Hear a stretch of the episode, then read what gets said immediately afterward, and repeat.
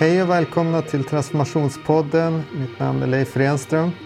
Idag ska vi bjuda på ännu ett bonusavsnitt där Rich kommer att prata med Lorie Loeb och Talia Wheatley, båda professorer som undervisar i design och datavetenskap i Dartmouth College. De kommer att ha ett spännande samtal som handlar om att designa för glädje, inte bara för problemlösning. För det kanske är så att vi ibland när vi designar tjänster och produkter till kunder och medborgare att vi fokar lite för mycket på att lösa problem och kanske inte tillräckligt mycket på att verkligen skapa glädje och förtjusning. Så håll till godo ett spännande samtal. This week I'm speaking with Lorie Loeb, professor of computer science and founder of the Dolly Lab at Dartmouth College, and her colleague Talia Wheatley, professor of human relations and the director of the Consortium for Interacting Minds in the Psychological and Brain Sciences Department, also at Dartmouth College. In this podcast, we're talking about designing for delight and joy, those small, hugely valuable moments for ourselves and our brains, and how we don't really need to spend all of our time fixing or solving things. Welcome, Lorie and Talia. It's really fun to have you on our podcast, Innovation Explorers, and I'm really looking forward to this conversation today. As, as kind of an introduction, you guys both work at Dartmouth College, but I've also noticed there's like this huge list of your like titles. And so rather than me listing all of those or saying the wrong one, what do you do there? Well, I'm a, this is Lorie. I'm a professor in the computer science department.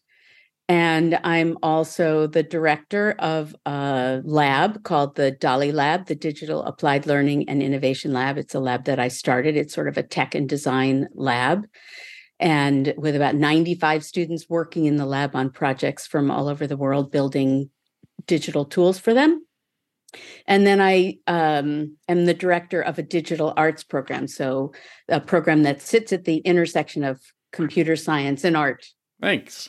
And Talia. Yes, I'm Talia Wheatley, and I am also a professor at Dartmouth, but I'm in the Psychological and Brain Sciences Department. I direct my own lab, which is Social Systems Lab, and I direct a multi-lab research center called the Consortium for Interacting Minds that's dedicated to understanding how people interact. And I am also a faculty at the Santa Fe Institute. Okay, so we've got brains and cognitive science. We've got computer and art. You know, Lorie, you and I worked together previously, and you've been hinting at this book or this collaboration that you guys are doing around design for delight. And I'm like, oh boy, send me a copy. And so you, we're not quite there yet. But tell me about this. Like, what what do you mean? Why are you guys working on this? Why why this thing, design for delight? What got you two working together on it? You go, Talia. Okay. Well, let me take the why did we start working together on it. We just adore each other. We've been friends for a very long time. And we have t- we've co-taught various classes at Dartmouth. And we were uh, in Thailand because Lorie was invited to do to judge a social innovation uh, competition there. And I was sort of tagged along. And we got talking in Thailand about the importance of delight. Um, and From my perspective as a psychologist and neuroscientist, I'm just, I'm sort of baffled by the fact that delight is such a big part of our lives, and yet we know very little of the science behind it.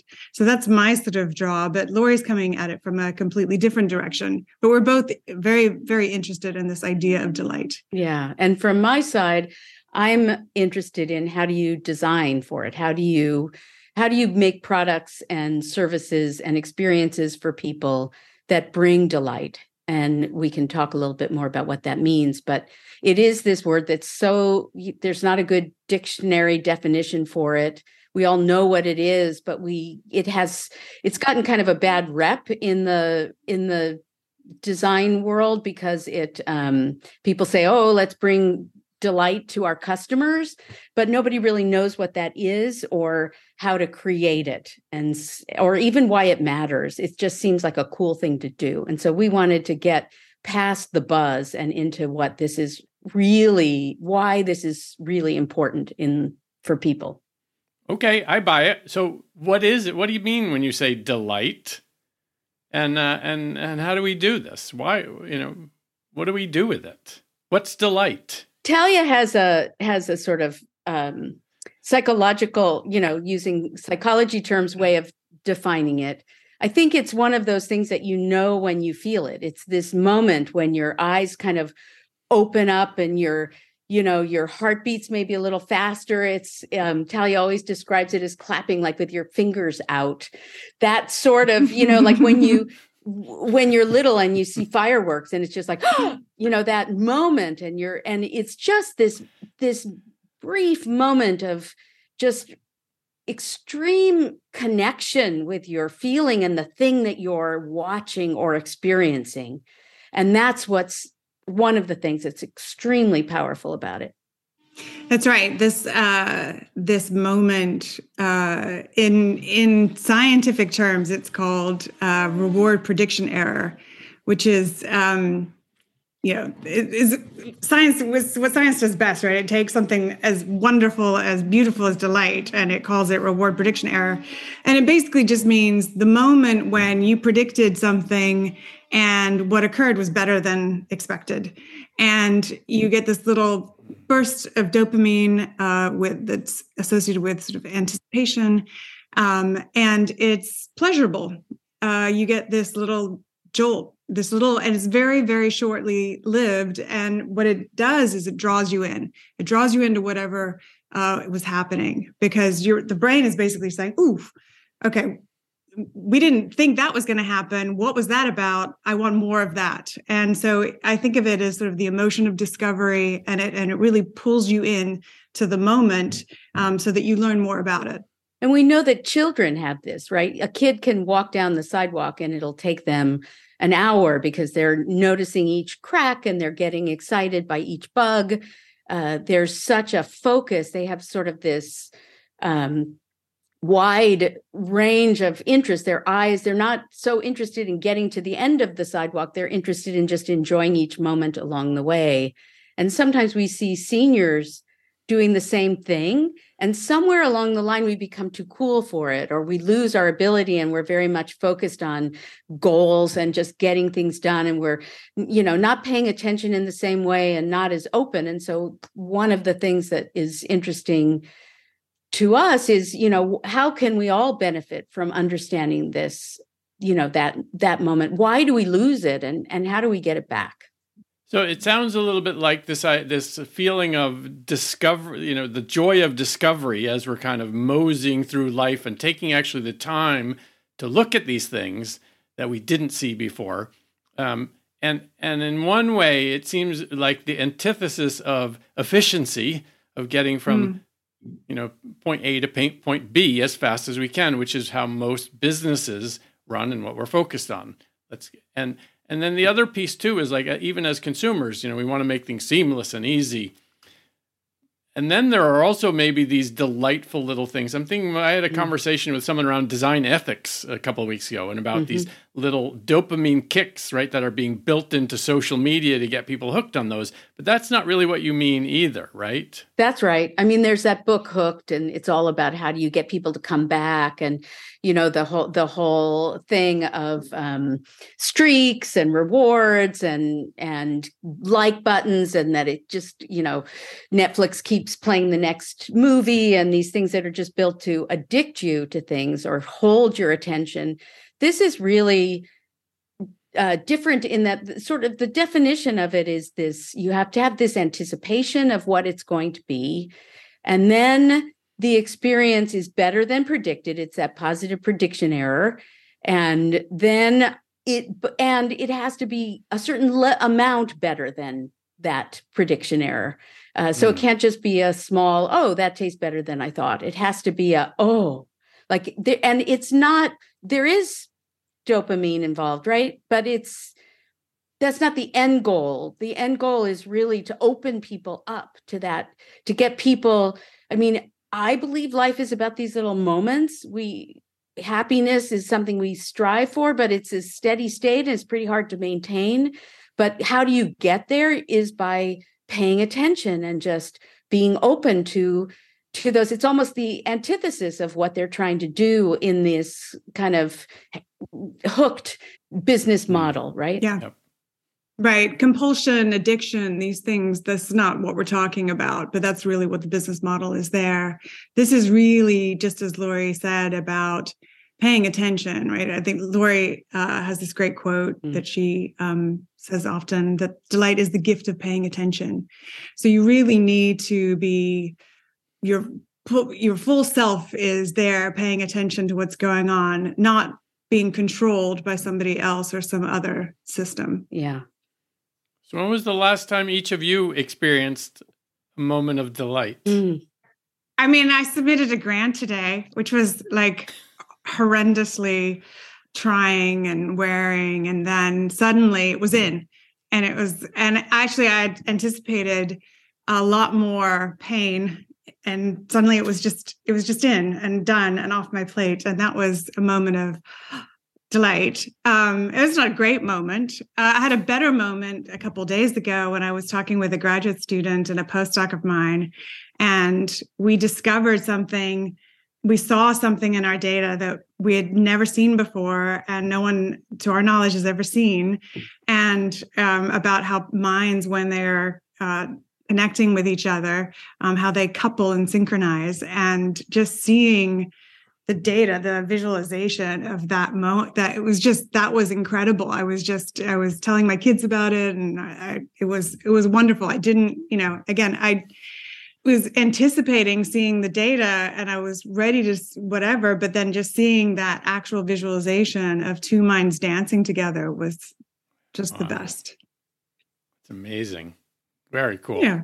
Keeps you going. I mean, it just like it's uh, Richard Feynman, I think, said, you know, the, the best part of science is the kick in the discovery. You know, this is what we're talking yeah. about. How about you, Lorie? Yeah. So I have, I have two also. One that is kind of the a pain that did, that wasn't as bad as it, I thought it was, and the other was one of those just joyous moments. So I hurt my neck somehow, and so today I was at the gym working with my trainer, and um, and.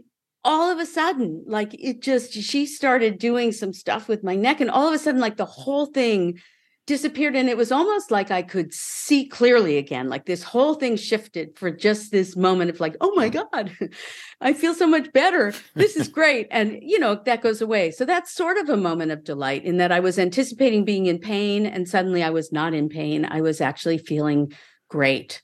And, um, and now it hurts again. But the other one was, um, I have several that I can think of. Uh, but yesterday I was out skiing, and the snow, we had a beautiful snowfall. And so I was out cross-country skiing with a friend, and we saw just these like little rabbit tracks, and just watching where the tracks, how they went, and And, you know, sort of imagining the rabbit. You could see their pattern, what their feet were doing. And it did this little hop off into the distance. It was just very sweet. And I just felt just, yeah, just like I was just wholly there in that moment, connected with the beauty of the place and the nature and my friend at that moment. There was this, it was quite profound.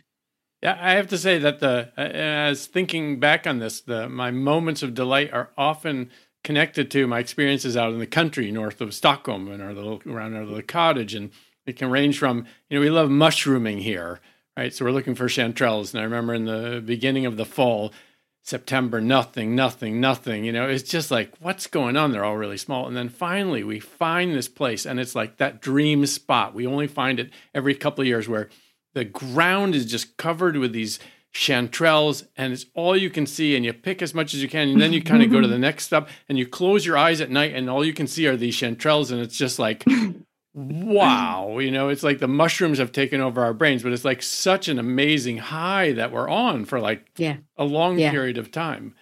And and it's like, because you you kind of hope mm. you're going to find it, but you don't really expect yeah. that it's going to happen. And and and then when it comes, it's like, oh my God, I thought this was going to be great, but this is like way greater.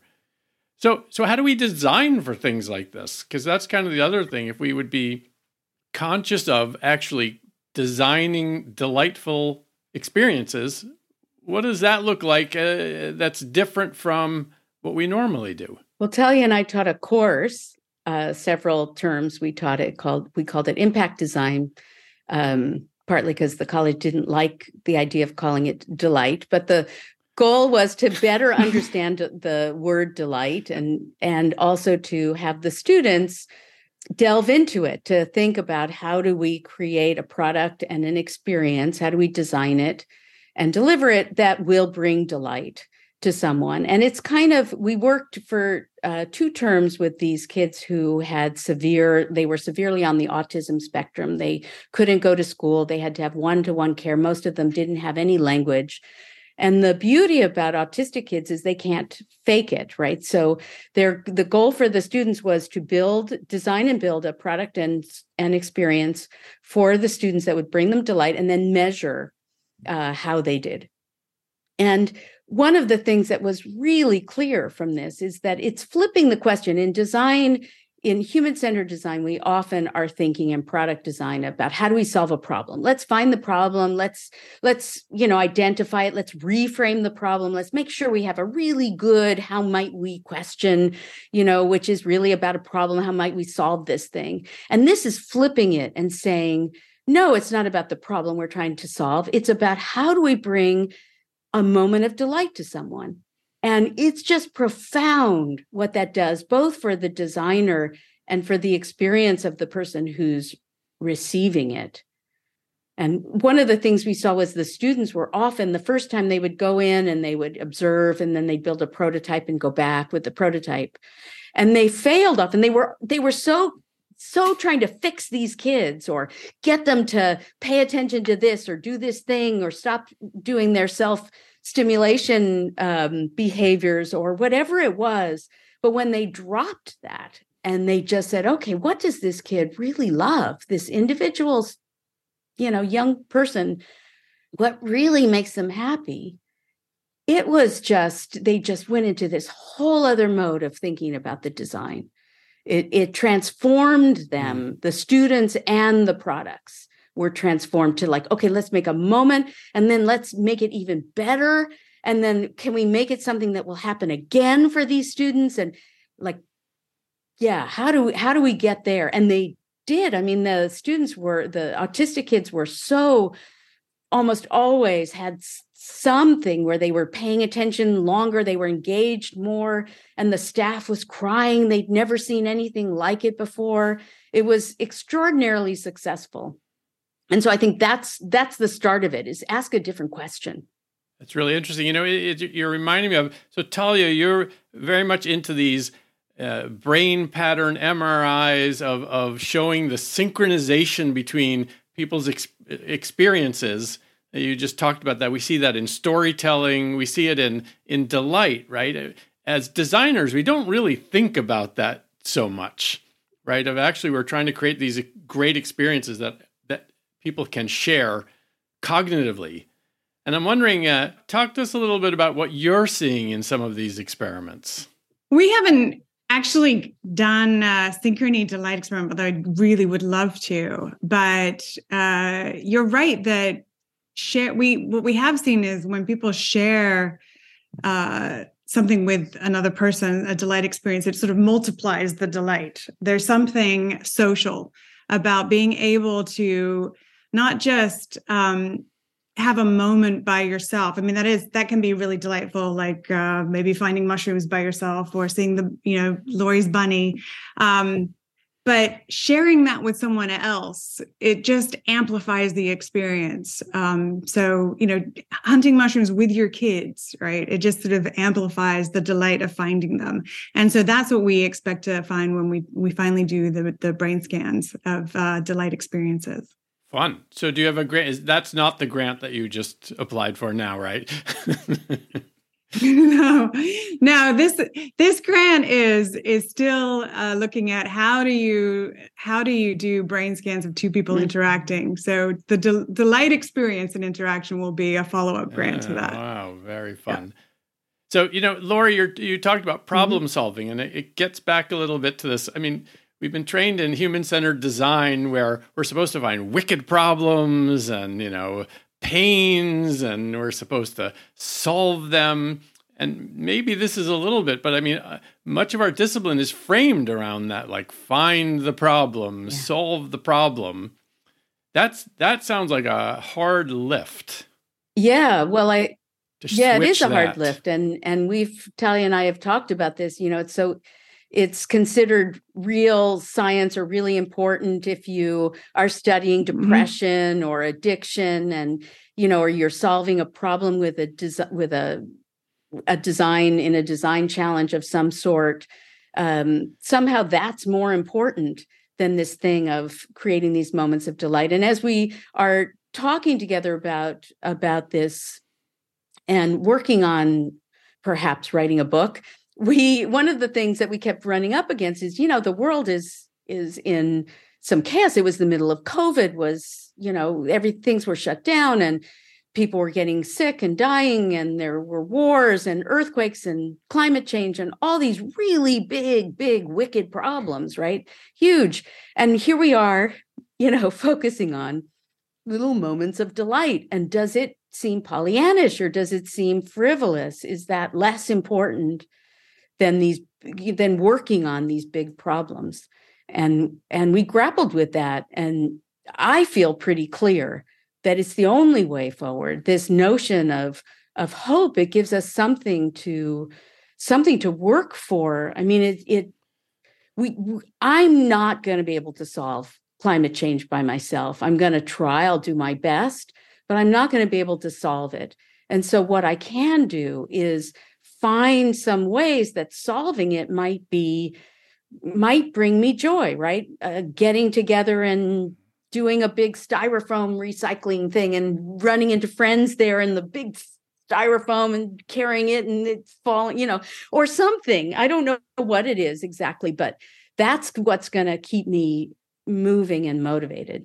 Sorry, we we talked about the what is the opposite of delight, but I think being jaded is also the opposite of delight, because delight is about being open to new discoveries, to new ways of thinking about things. And when you're jaded, when you've seen it all before, when you can't be delighted, that's not a recipe for discovering a new solution to something, right? So I think actually to keep ourselves open and exploratory and innovative requires us to be able to have these experiences of um, being delighted, seeing something that's better than we anticipated, and, and how to, how to go for that. Hej, Jenny här. Jag jobbar på med träningslägret för innovationsledare som vi kör i Skellefteå i september. Så jag vill bara berätta lite om vad vi planerar.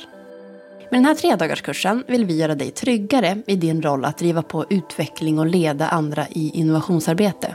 Och har verkligen funderat på vad som krävs för det. Vi möter många som har koll på tjänstedesign och är vana med utforskande, användarcentrerad metodik.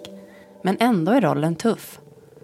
Som innovationsledare ska du skapa samsyn i din arbetsgrupp, få med dig ledningen, du ska kunna guida från testat koncept till implementation.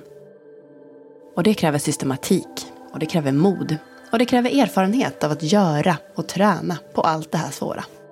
Och det är vad vi tänker göra under dessa tre fullpackade dagar. Anmälan är just nu öppen, men stänger trettionde juni, så säkra din plats idag. Följ länken i beskrivningen av poddavsnittet för att läsa mer och anmäla dig. Eller surfa till hello future punkt se så hittar du en länk till träningslägret på startsidan. Det kommer bli så spännande. Vi ses! It's also interesting, this the idea of moving or motivating people through positive and happiness is something we, you know, we don't really see a lot of that anymore. And, and uh, it's because we're so overwhelmed by the negative. But if we think about it, like, why do people stay in the jobs that they like, you know, or love? It's not because you've solved every problem. It's because they love being there. And when they don't love being there, they try to find something else. And that's true of everything, really. Brands do the same thing. But again, it doesn't really get that much attention because we're, we still feel like we've got to solve problems. You're reminding me of a story, you know, back early in the early days of digital marketing, when no one knew what was going on. Those were the, it was like the Wild West, and the metrics weren't there, and there weren't any smartphones, so there wasn't entertainment on the phones. It was all online, right? And remember, Lorie, we had Flash, mm-hmm. right? And we did all these crazy things in Flash to kind of get attention. And I remember I was working for Stowe Mountain Resort, and we were trying to get them into digital, and we sold them for some, I don't know how we did this. We sold them on these little banner games. You know, we were doing fold-out banners in the New York Times and Boston Globe, and you hover over it. And it, I, I I got inspired by this line rider thing where it was this game where you just drew this line. This guy followed, and I said, let's do a game, a skiing, snowboarding game in this banner, interactive, and people can be in their offices in Boston playing this game. So, you know, these guys had no idea what we were talking about, but they were nice enough to give us a budget and do it.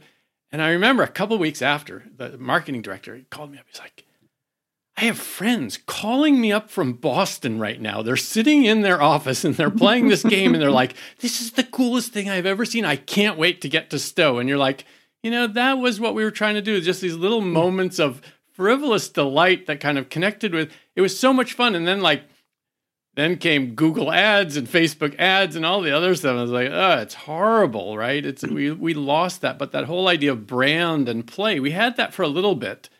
We don't we don't really have that anymore. The businesses aren't really spending any money on that, nor is anyone else. Well, they say they are, right? They put money into delight, delight your customers. There's all kinds of, you know, studies about that.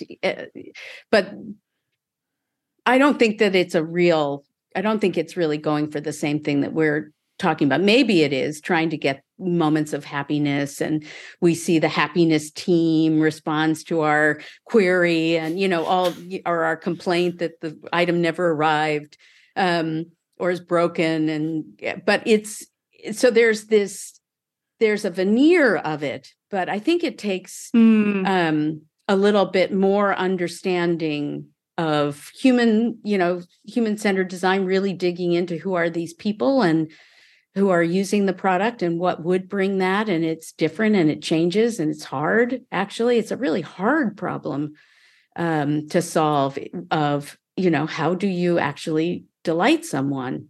It's hard also because of the change, right? Delight is a bit of a moving target.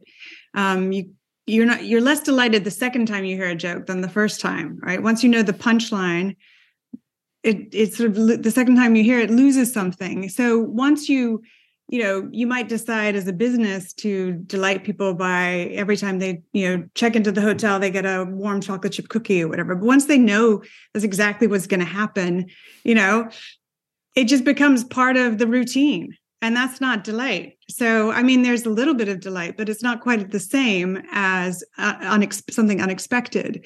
Um, so you have to uh, kind of keep adapting uh, to that. And and it and it is about this sort of personal connection with the person. So the, the this idea of delight being the gift of paying attention, I think we think about that as the receiver paying attention, but I think it's also in designing a product, the attention that's going in that is personalized mm. to the receiver, that attention is conveyed in the product too. And that, you know, uh, delivers delight on the mm. other end. You're right. You're reminding me too of a, of an article I was in the Times or it was somewhere else a number of years ago where this guy had, he had no cell phone coverage, right? So he was trying to get somewhere in Portugal with a taxi driver. And instead of being able to tell him where he was supposed to go, the taxi driver just kind of took him on this adventure. And then they stopped mm. for, you know, wine somewhere else. And they stopped along the way because it was kind of this long ride. And they, the, his conclusion was, you know, thank God I didn't have Google Maps because I never would have discovered all these things, which is what we did when we traveled. We had this paper map, right? And we got lost all the time. This is like, I used to, I do this driving before Google Maps. I'd always drive, I'd get lost. And then it's like, oh, I know this neighborhood now. So the second and third time, it's like, I, I kind of get it. We don't even, we don't even give ourselves time to get lost anymore. That just, we get really irritated at that. And that's also interesting. Like, do we, how do we build stuff like that into this as a kind of a happiness experience rather than a lost time experience? Yeah. Well, yeah, I don't, I, we just have to try, right? We just have to keep trying and we have to realize the value of that. I think that's a great analogy, the map thing of, of taking the time to look around as opposed to just being turned left at the next street. It's, it's just, yeah, being, enjoying the journey, right? It's sort of the, the fr- super highway. Sometimes you need that because you're late for your flight And sometimes taking the wild, the long and windy road is, and getting lost is exactly what you need to do. And that's also some of the, some of the complaints about this notion of delighting customers is that all people, you know, it, it can't get in the way of the time. Like when I need to get to the flight, I have no interest in something pretty on the side, right? I just want to, delight will be me getting on that plane. Um, and so, so we, it ha, it does have to adapt to these different moments. A single person has different, has different needs within it. The quote, by the way, is by May Sarton, and it's, um, who's a poet from New Hampshire, actually. And it's, the quality of life is in direct proportion always to the capacity for delight. And the capacity for delight mm. is the gift of paying attention. It's a great quote. It's a great quote. We'll put that online when this is done. So one of the other things I'm wondering about is, one of the things I've noticed as a designer is we can come in as our with our design tools and our process and our, our designery ideas. But once you layer in kind of the cognitive science layer into that, all of a sudden people pay the pay a lot more attention to it. It seems like more real and serious. They're like, oh, and I'm kind of wondering, Talia, you know, how how are you, when you do this class with these designers, how are you kind of pushing this whole cognitive science piece on them, that they should pay attention to that as they design? Because I think that's probably one of the most interesting things that's happened with the design world in the past five, ten years. Actually, our students really seem to appreciate it and uh, wish there was more of it, actually, in their design classes. That's the feedback I get, is that actually learning about what is really happening. When I design this thing, what's really happening sort of under the hood that is creating the effect, the emotion, or what have you that I that I want to create. Like, how does it how does it work? What are the mechanisms involved? And once you understand sort of how the human mind works, then you can design. And just like understanding how the mechanics of the body work, if you're designing footwear or something like that, right? Understanding how the mind actually works is going to inform um, what designs will ultimately work, right? That is the whole idea of human-centered design. So I think having um, these sort of like interleaving the science with the design makes a whole lot of sense. And I think the students are really appreciative of it. So do you guys have any suggestions to the designers or the innovation leads who are in Sweden, and they're, you know, they're kind of stuck into this, let's fix a problem, let's make things more efficient, let's, you know, they're, they're, it's all kind of going into this other space, this idea of providing delight and making people happy, that like, So what do you, what, how, how would you guys, what would you guys give for a piece of advice to help our little stuck innovation leads? I think I'd start by having them stop and take a breath and remember for themselves the things, the same question you asked us, like what, what recently has brought you delight? And then to start asking in their interviews and in their design human, you know, their user research, to start asking different questions. And really focusing then on answering those different questions, like flipping it from solving a problem to bringing moments of joy or, or delight or whatever you want to call it, to spark for someone, you know, that kind of a moment. How can we spark that? How can we create that? And I think once you start to pay attention to it and give less weight to the problem solving, it really is, as I said, it was profound for the students and fun. And so many of them talk about this class as being just such an, like it just changed their lives, right? It just was, it was just huge. Just one set of students made like a little knock-knock door, you know, because these two girls loved knock-knock jokes. I mean, they started out and they had these elaborate digital drums that played these Disney songs because the girls loved Disney. But really what got everybody giggling and the staff just like crying was this door in the middle of the, that was painted really fun. And you, you knock on the door and they peek and you say, knock, knock, and you peek out and they answer, you know, like they just do knock-knock jokes.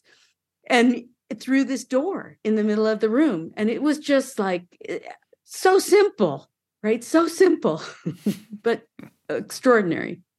Thanks. How about you, Talia? What do you have for a piece of advice?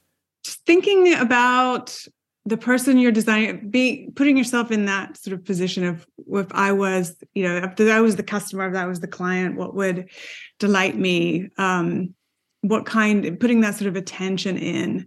Uh, I think, you know, when the kid, when these students were sort of meeting these um, kids with autism, sort of where, where they were, just as Lorie was saying, um, and really getting themselves out of this idea that they were going to solve everything, um, and just paying attention, just slowing down and listening, then everything sort of changed. Um, and so that would be my advice. It's interesting too. I just uh, I just wrapped up a really short course on design thinking for uh, these European master students in urban mobility. And again, they didn't have much time. And these this one little group, they had focused on, you know, uh, moving around campus. It's a small campus. And and they're, they ended up with a how might we question. This was pretty good. Like, how might we make, you know, walking in between classes fun instead of kind of this, you know, must-do painful thing. And and where they ended up, what they built for their prototype was a little app that counted your steps and showed you the shortest route no. to get to class.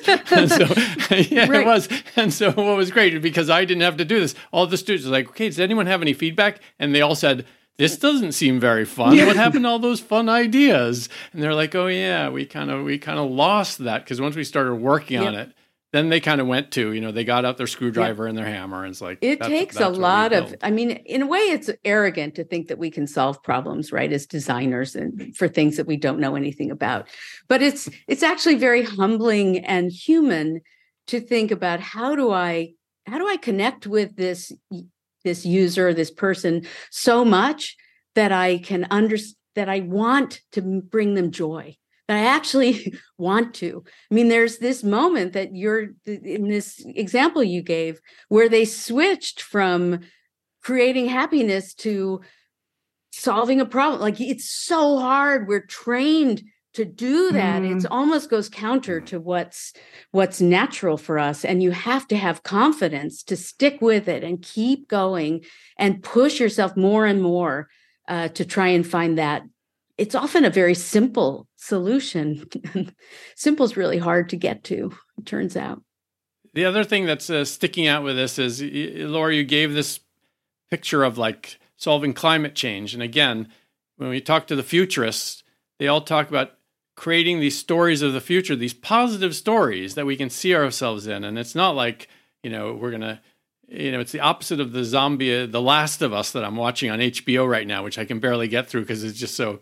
Right. So what those positive stories, those positive pictures of of human joy and happiness are, are another thing we see as a way of motivating people. And maybe that's where the place for this design for delight is. We know the power of, right, Talia, you know the power of storytelling on the brain, mm-hmm. right? We keep telling our, our clients the same thing. You ha- what's the positive story we're moving toward? And again, that's something we're working on, but it's not something that everyone's really putting much effort into. I wonder if that's a place to start of, we need to tell better positive stories about humanity as a way of creating space for joy. Space for joy. That's, that's it. All right. Well, thanks for, for chatting with me. Thanks for taking the time out of your busy days. It was great to see you both. And uh, as we go, I'm just wondering if you have any final thoughts for our listeners in Sweden and around the globe. Yeah, it was great to see you too. Um, this was really, really fun. Just take time for delight and joy. It's uh, it's uh, really, really important. It's as important as all the solving problems and, you know, very sensible, sort of crushingly sensible and uh, negative things. It's it's these moments of joy that really make life worth living. Thanks. Yeah, and I think. Um... It's, this has been really fun. Thank you. And I, I don't know if there's time, but I, I was thinking about our Kenya experience together. And so, Rich, you and I were in Kenya and we were teaching these young African leaders uh, how to lead these workshops, you know, how to, how to become entrepreneurs. And I led the section about pitching, and, and I made the students think about a food that they loved and pitch it to each other. And it was just, they were so into it, as opposed to, you know, do your business idea and think about what the market is and da, da, da. And then telling them, okay, you know, that, that the way you felt when you talked about that food, that's what you need to do. That's what you need to find in the product that you're selling. So there's, there's implications in business too. Um, but it is always this thing that is elevates the thing that you're trying. If you can capture, if you can really genuinely feel, you know, just what it, what it feels like to eat a certain food that your grandmother cooked for you, and the smell of it and the taste, and it takes you back, and then sharing that with someone and they connect over it, is just pretty profound. And it right is right in there with the notion of delight. I think the thing I'd like to leave viewers with, though, or listeners with, is the idea of uh, it's it's a little cliche to say it, but it is like a muscle. You you have to pay attention today, and then you have to start again. The next, you know, you have a delight moment. Okay, now start the clock again, and you keep paying attention. It really is something that the more you have it, uh, the more you, the the more you feel good, and the more you appreciate it, and the more you notice. And so it's it builds on itself. And so uh, don't stop. Great advice. I, I I have to admit, Lorie, I still use that storytelling exercise all the time with everybody. It's the it's the best exercise I've ever seen. It's so much fun. Hmm. So you just did an amazing job. And I remember asking you, like, how long did it take you to do this? And you're like, oh, I just thought of it last night and I put it together. And it's like, it's got legs. I, I think the other uh, the other thing that's kind of sticking out is, so that that time in Africa, that was a, a big moment of delight yeah. for me, of working with you mm. there. It was like just way beyond, way beyond everything. And then you came and it was like, oh my God, it just, you can't call this work. It's too much yeah. fun. And it's, and it sounds like you and Talia are having the same experience. So there's like, maybe you're the common denominator. I don't think this. so. Absolutely. Yes. It's true. Well, thanks. But I, I, I don't know that that's true, but I do really enjoy collaborating with people, and especially with people who are open and can offer some uh, new way of thinking about it. Working with Talia is just such, such a delight. I mean, it's, I love that there's, that there's science with it. And I love how, you know, just sort of creative and that no, and, and open Talia is. I've never met anybody quite like you, Talia. This is our love fest, but um, it's true. It's really true. Um, what, yeah. So we just keep, you know, back and forth with each other. And it's pretty great. Like the same way you and I did, Rich. But, but, but a little more fun. I, I kind of get that. So, and I think too, like Talia, thanks so much for coming, because I think we, we can talk about these things, but I mean, you're you're a brain scientist, right? you you know a lot about, you know, about more of this. And I think that just adds a, such an amazing dimension to this. And I'm going to post this on the site too. I told you about this before when I was, before when I was planning the podcast, I, of course, Googled you, and I find this, you know, this YouTube video of this, the host of Hidden Brain and you and David Byrne from Talking Heads. And it's just like, wow.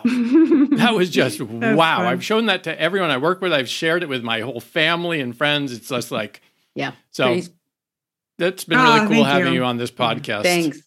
I really love this intersection with design and science and neuroscience and art. I mean, this is what uh, is, is super fun, right? So I'm just happy to be here. Tusen tack för att ni har lyssnat på det här avsnittet av Transformationspodden. Och det här var ett bonusavsnitt från vår engelska podd Innovation Explorers. Om en vecka så är vi tillbaks med det ordinarie programmet igen i Transformationspodden för hösten, så missa inte det. Vi hörs snart igen. Ha det bra. Hej då!